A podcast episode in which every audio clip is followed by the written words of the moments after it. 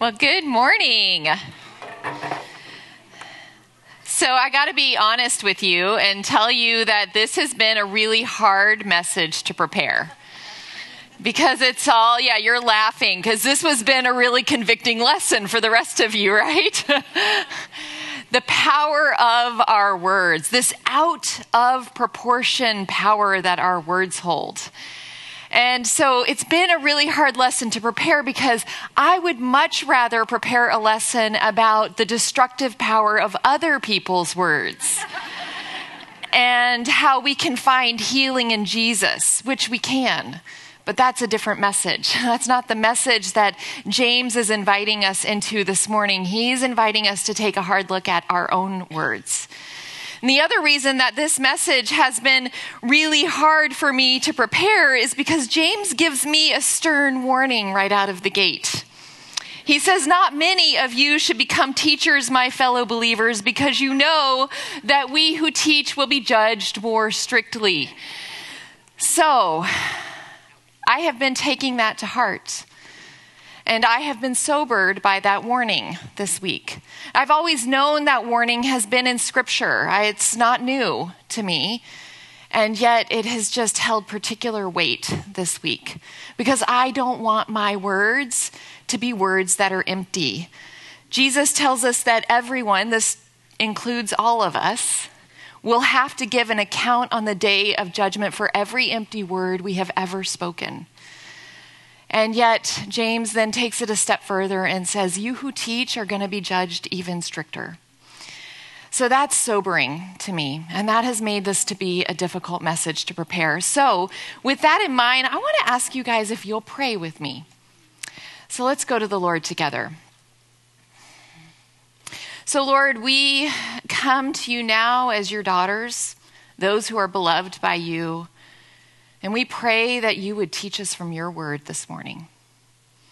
Lord, and I also pray David's words from Psalm 141:3 over me right now. Lord, that you would set a guard over my mouth and that you would keep watch over the door of my lips.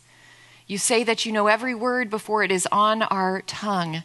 And so, Lord, I pray that this morning my words would not be empty, but that they would be your words. And Lord, I pray for our hearts to be open to what you have to teach us because there is hope in how we use our words. And so we ask that you would give us that hope today. And we ask this in Jesus' name and for your good and for your glory. Amen. Amen. Well, so here's what we're going to do this morning. You guys have been reading this passage in James 3, hopefully throughout the week, and you just spent some time in your group discussing it. So you're pretty aware of what it says. So I do want us to run through the passage really quick. There's a few things I want to point out to you, but then I want to move into the what now piece. Because I don't see James give us a lot of what now in this passage. And there is hope. And so I want us to get to that place. So if you have your Bible, I want to invite you to turn with me to James chapter 3, verse 1, and let's read through this together. It will also be up on the screen, and you're uh, welcome to read along there. He says this Not many of you should become teachers, my fellow believers, because you know that we who teach will be judged more strictly. And then he talks to every single one of us, and he says, We all stumble in many ways. Anyone who is never at fault in what they say is perfect, able to keep their whole body in check. Okay, this verse should cause us to pause for a minute. Because what James has just said is if we can control our mouth, the rest of us will follow suit. And that's amazing. if we can get our words under control, if we can figure out how to stop sinning with our words, then the rest of us will follow suit. Like it'll be easy to stop sinning in all the other ways that we tend to stumble. That's amazing to me. So then he gives us three illustrations. He says, when we put bits into the mouths of horses to make them obey us, we can turn the whole animal. Or take ships as an example. Although they are so large and are driven by strong winds, they are steered by a very small rudder wherever the pilot wants to go. Now, what I want you to notice about these horses and ships is that when they are controlled, when these large things are controlled by this relatively small things, their power is harnessed for good, right? A horse can actually do a lot of work, and a ship can carry people and things. It can haul and it can do much more than any one person could do on their own. And so these large things can actually be used for really good purposes if they are well controlled. So he goes on, he says, likewise, the tongue is a small part of the body, but it makes great boasts. Consider what a great forest is set on fire by a small spark. So now he's using a negative illustration, right? And we all know what this small spark is that can set a forest ablaze. We've either done it ourselves or we've had it done to us.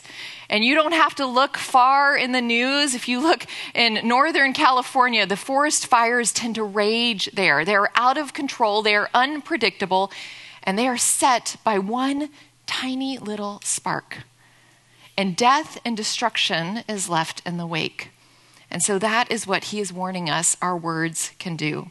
But just in case we missed it, he kind of gives us this little gut punch in verse 6. He says, The tongue also is a fire, a world of evil among the parts of the body. It corrupts the whole body, sets the whole course of one's life on fire, and is itself set on fire by hell. All right, James. Well, that's a little hard to read, isn't it? but here's the thing He's saying if we can't control our words, soon they are going to control us. And our whole life is going to be set on fire. And do you know where it comes from? Straight from the pit of hell. And Jesus talks about the one that sets this fire from hell, and he says this in John 8 44b.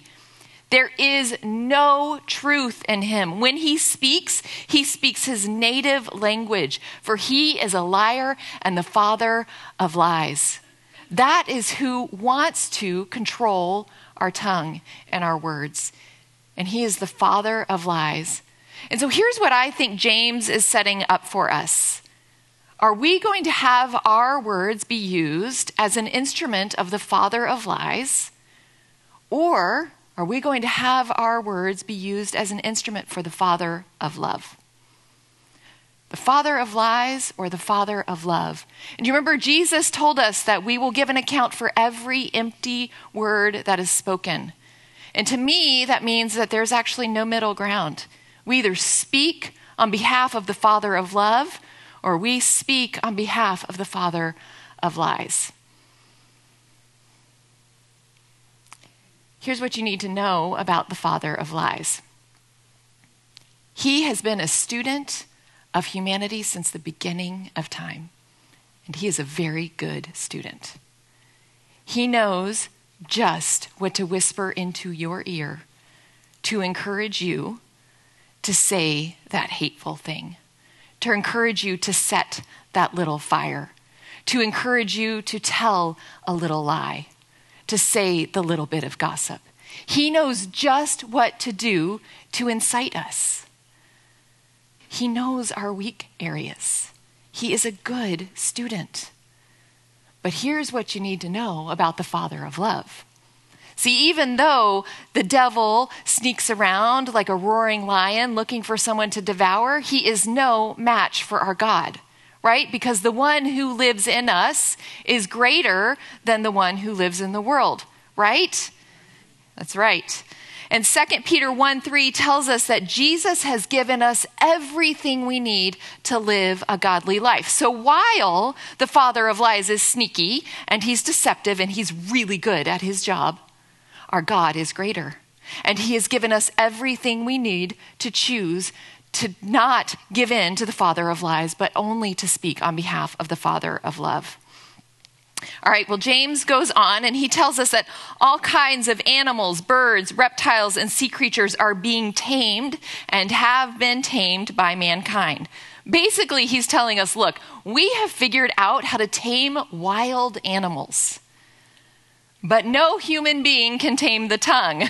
It is a restless evil full of deadly poison. I feel like James just keeps saying this over and over again, right? Here's what he's saying No one can tame the tongue. Not in our own strength will we ever be successful at this. See, this is not try harder, do more, do better next time because we will fail. We can't do it on our own. We don't have the willpower strong enough to do this well. We have to draw from a higher power, God's power, who dwells within us to help us speak words of truth and life instead of words that are on behalf of the father of lies. We need the power of the gospel. He goes on, and, and here in this last part, he's basically starting to delineate that there's actually two kinds of ways that we can speak, which again, the father of lies or the father of love. He says, With the tongue, we praise our Lord and Father, and with it, we curse human beings who have been made in God's image. See, he's basically telling us whether they know me or not, they are my image bearers. They are precious in my sight. And when you speak words that are on behalf of the father of lies, that is not what I intend for them. We are to bring life through our words. And he says, out of the same mouth come praising and cursing. And my brothers and sisters, this should not be. Can both fresh water and salt water flow from the same spring? My brothers and sisters, can a fig tree bear olives or a grapevine bear figs? Neither can a salt spring produce fresh water. So here's what he's saying to us in this is that we need to bear fruit that is consistent with who we are. See, we are the redeemed, beloved daughters of God. And so we should bear fruit that is in kind with being redeemed, beloved daughters of God, right? Can a fig tree bear olives? No. Should the redeemed, beloved daughters of God bear life? Yes. Should they bear death? No. That's what he's inviting us into here. Okay, so I feel like James has done a great job of diagnosing the situation for us. We know that we all struggle with our words, and he has just told us we're actually without hope if we try to do this on our own. Okay, well, then, James, what's the answer? Give us this hope. Tell us how we do this. we have to go a little bit further into James to find the answer, and that's in James chapter 4 verse 7. He says, Submit yourself then to God, resist the devil, and he will flee from you. That's a promise. Resist the devil, and he will flee from you. Come near to God, and he will come near to you. That's a promise. If we resist the devil, he will flee. And if we come near to God, he will come near to us. So that's the answer. Seems so easy, right? If we just submit ourselves to God, if we just draw near to Him. We read in our passage this week that Jesus so insightfully tells us that it's actually out of the heart that the, that the mouth speaks. And so when we draw near to God, when we submit ourselves to Him, we're basically filling our heart with the true things of God. And when we have those crucible moments, you know, where we get squeezed and pushed and kind of like a, a tube of toothpaste, it comes out. What comes out is what's been stored up in our heart. And so, what are we storing in our heart? Who is it that we are becoming? Who are we submitting to? Are we drawing near to God? And when I say draw near to God, we got to do this constantly all the time. We got to fill ourselves with the truth. Remember we talked about the plumb line on the first day? This these words of truth, if we don't have them in us, when we get squeezed, words that are on behalf of the father of lies will come out of us. So there is hope. Now, I want to take you to a story of a woman who I think does this really well, who is squeezed and pressed and her response is insightful for us, and I actually think there's some things for us to learn from her. And this is the story of Hannah. And she is in 1 Samuel. So if you want to turn to 1 Samuel with me, please do. Otherwise, we will have it up on the screen. Let me tell you a little bit about Hannah. Hannah is married to a man named Elkanah. Now, problem already is that Elkanah has two wives, Hannah and Peninnah. Now, we're not going to get into the cultural context and the reasoning for this, but let's just imagine for a moment what it's like for two women to share one husband, right? Are we set up for some conflict? uh huh, I think so. All right, so they, uh, as is the tradition, they go up to offer sacrifices every year.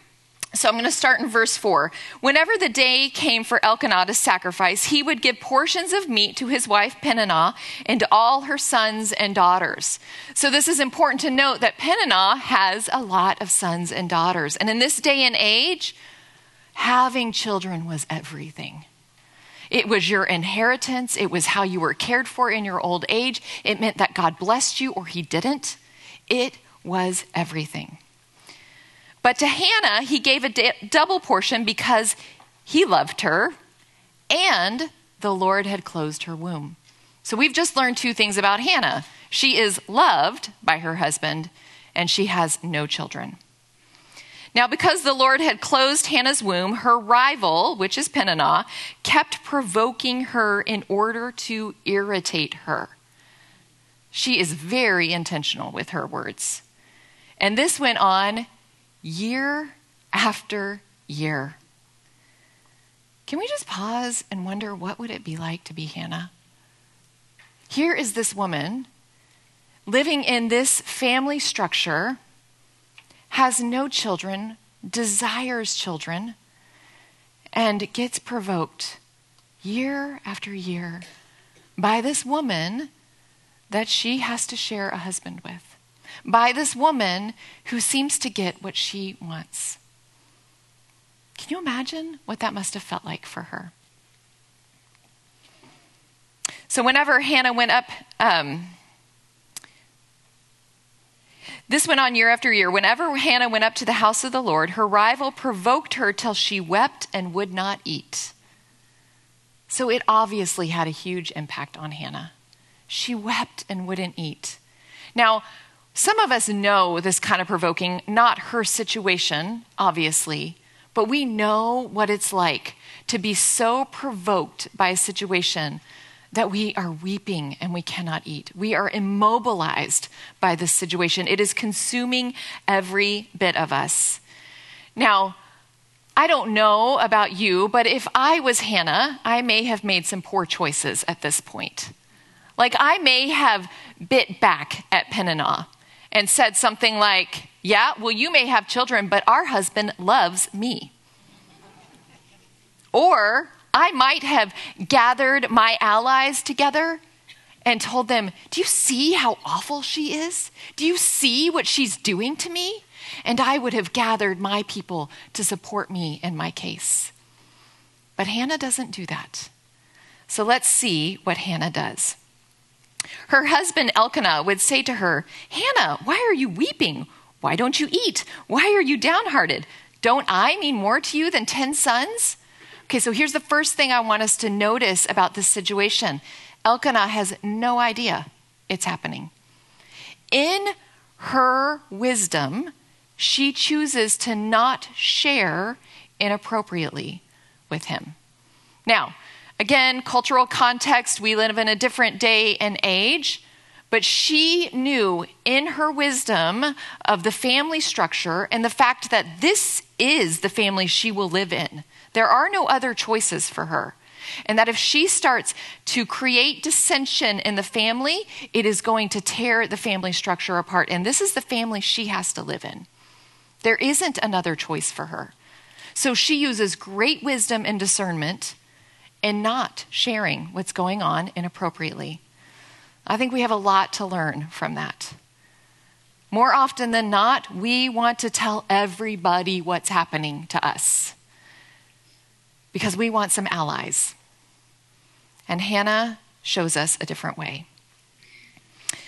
So, this is once when they had finished eating and drinking in Shiloh, Hannah stood up now Eli the priest was sitting on his chair by the doorpost of the Lord's house. In her deep anguish, Hannah prayed to the Lord, weeping bitterly. Okay, so I want you to notice this. As soon as she is able, she removes herself from this situation. It wasn't appropriate for her to leave any sooner than she did, but as soon as she could, she leaves and she moves into a place that is quiet and safe for her. She moves into the temple and she cries out to the Lord. So I think there's two things for us to learn from this. One is we need to actually remove ourselves from when we're being provoked, right? And the second is we need to cry out to the Lord. We need to go to him. But I want you to notice what she says to him and what she doesn't. She says, Lord Almighty, if you will only look on your servant's misery and remember me and not forget your servant, but give her a son, then I will give him to the Lord for all the days of his life, and no razor will ever be used on his head. She does not pray, Do you see what she is doing to me, Lord? Can you take care of her? Do something to her. No, she prays, See me. Meet me here. I am in a hard place. Lord, I'm going to draw near to you, and I'm going to trust you to draw near to me. And that's how she handles it. So she doesn't share inappropriately. She removes herself from the situation and she seeks the Lord. And verse 7 told us that this happened year after year. Hannah exemplifies for us that just trying harder and doing better is not going to work because year after year, eventually she will get squeezed and pushed, and out will come what was really in her heart. And that's what I think we need to know the truth of. Out of the heart is what the mouth speaks. Hannah was storing up truth about God, and we know this because of what happens with the rest of her story. So she does have a son. His name is Samuel, and she does dedicate him to the Lord. And these are the words that she says when she does it. She says, There is no one holy like the Lord. There is no one beside you. There is no rock like our God. See, she has stored up truth in her heart. This is what pours out of her. And then she has some instructions for us. Do not keep talking so proudly or let your mouth speak such arrogance. For the Lord is a God who knows, and by him deeds are weighed.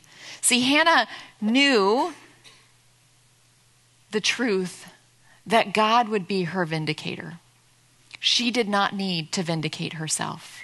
She didn't need to speak these words over Peninnah that would sound arrogant or that would try to gather attention for her she trusted the Lord and she trusted Him to be her vindicator. She filled her heart with what was true. And that's the thing that we need to notice about Hannah. If you write anything down, it's fill your heart with the truth. Fill your heart with what is true. All of that is the foundation that she was able to build on. So when she came into this crucible moment, she was able to choose who to share with and not share with.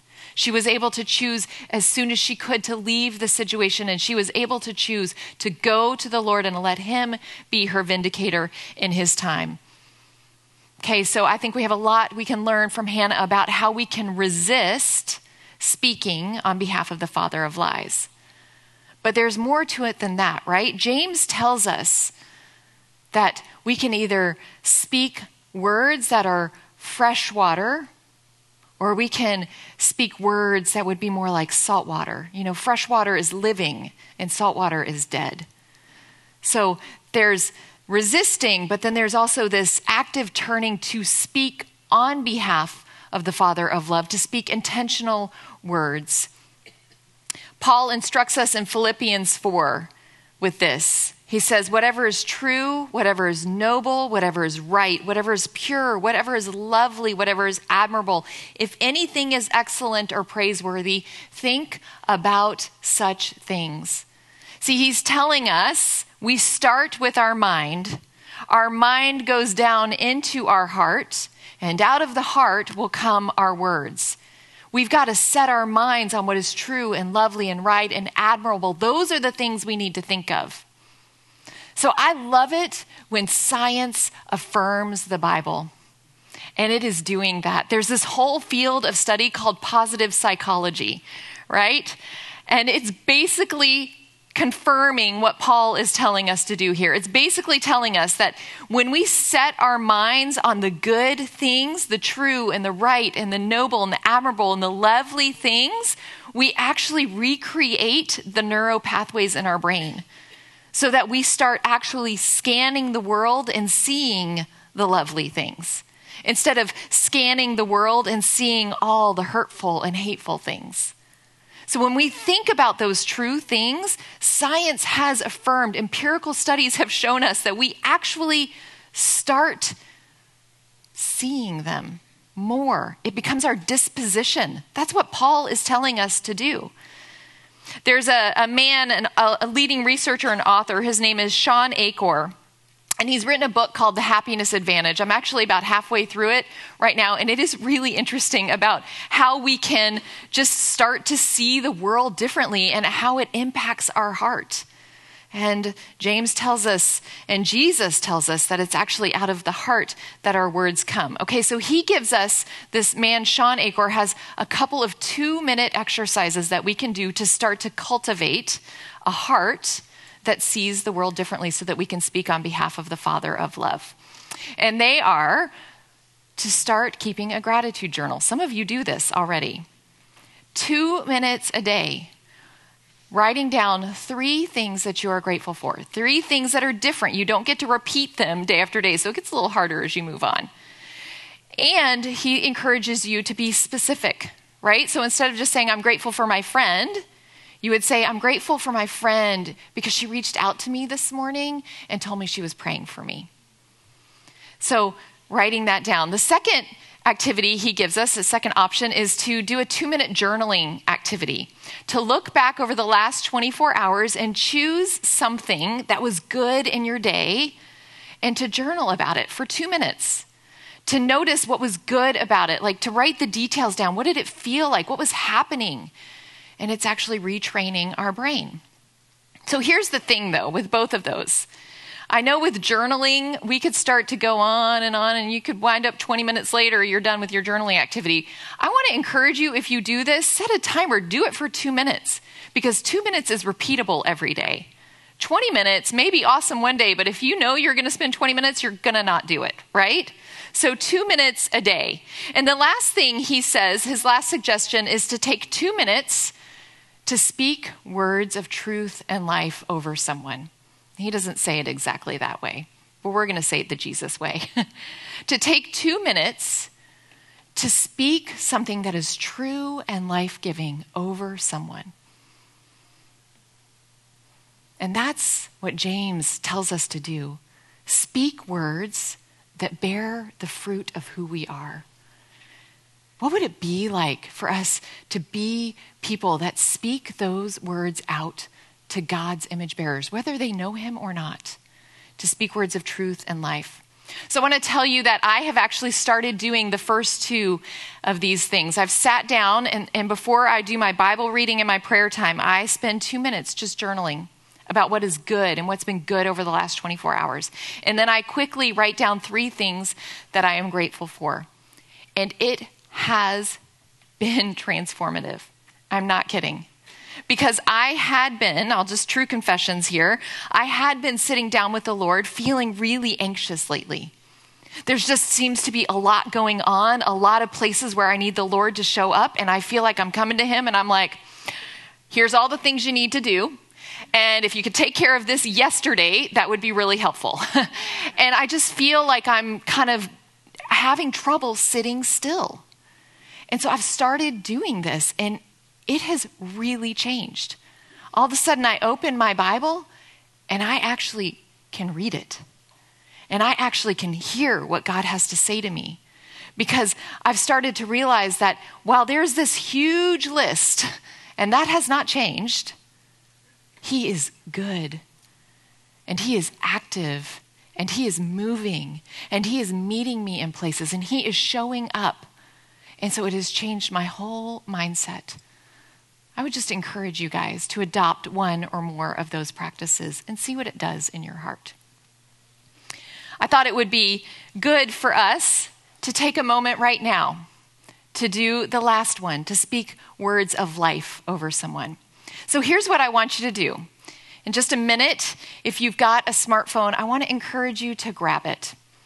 And I want to encourage you to just ask the Lord, who do you want me to speak words of truth and life over? And then let's send them a text or an email and just speak something true and life giving over them on behalf of the Father of love.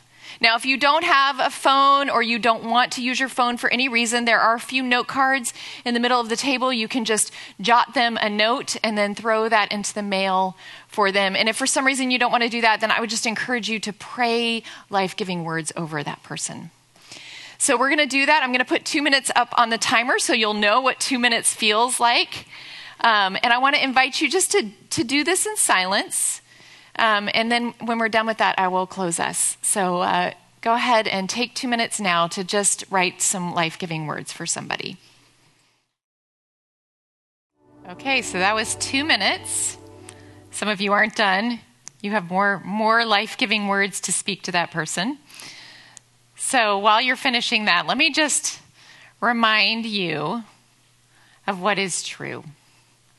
We actually can have success in this area of our lives. We can be women that speak on behalf of the Father of love. And we can do that when we cultivate a heart that is founded on the truth of who our God is and how much He loves us, and the fact that He is the one who will vindicate us. We don't have to do that for ourselves. We can follow Hannah's example by filling our heart with that love by being careful of how we share, removing ourselves when we need to, and seeking Him in prayer. There is success to be had in this area, and it's not because of our effort, it's because of the transforming work that Jesus does in our lives. So I just want to encourage you to lean into this this week. Choose one of these things or more and do it every day this week. Every day. Set a timer on your phone if you need to, however you want to do it. But see what happens in seven days. See if it changes your heart. And perhaps as you send these words out to people, it'll be interesting to see what comes back too. So let me pray for us. Lord, we thank you that you are a good father who loves us so much and that you can give us success in this area of our lives. So, Lord, we pray over our words. We ask, Lord, that you would make them words that are pleasing to you. And Lord, we pray against our enemy. And we pray that we would know his tactics and we would recognize them and we would turn away from them. We would resist the devil and that he would flee from us. And Lord, that we would draw near to you and that you would draw near to us. So go before us, Lord. May our words be pleasing to you, and we ask this for your glory. We ask this in Jesus' name. Amen.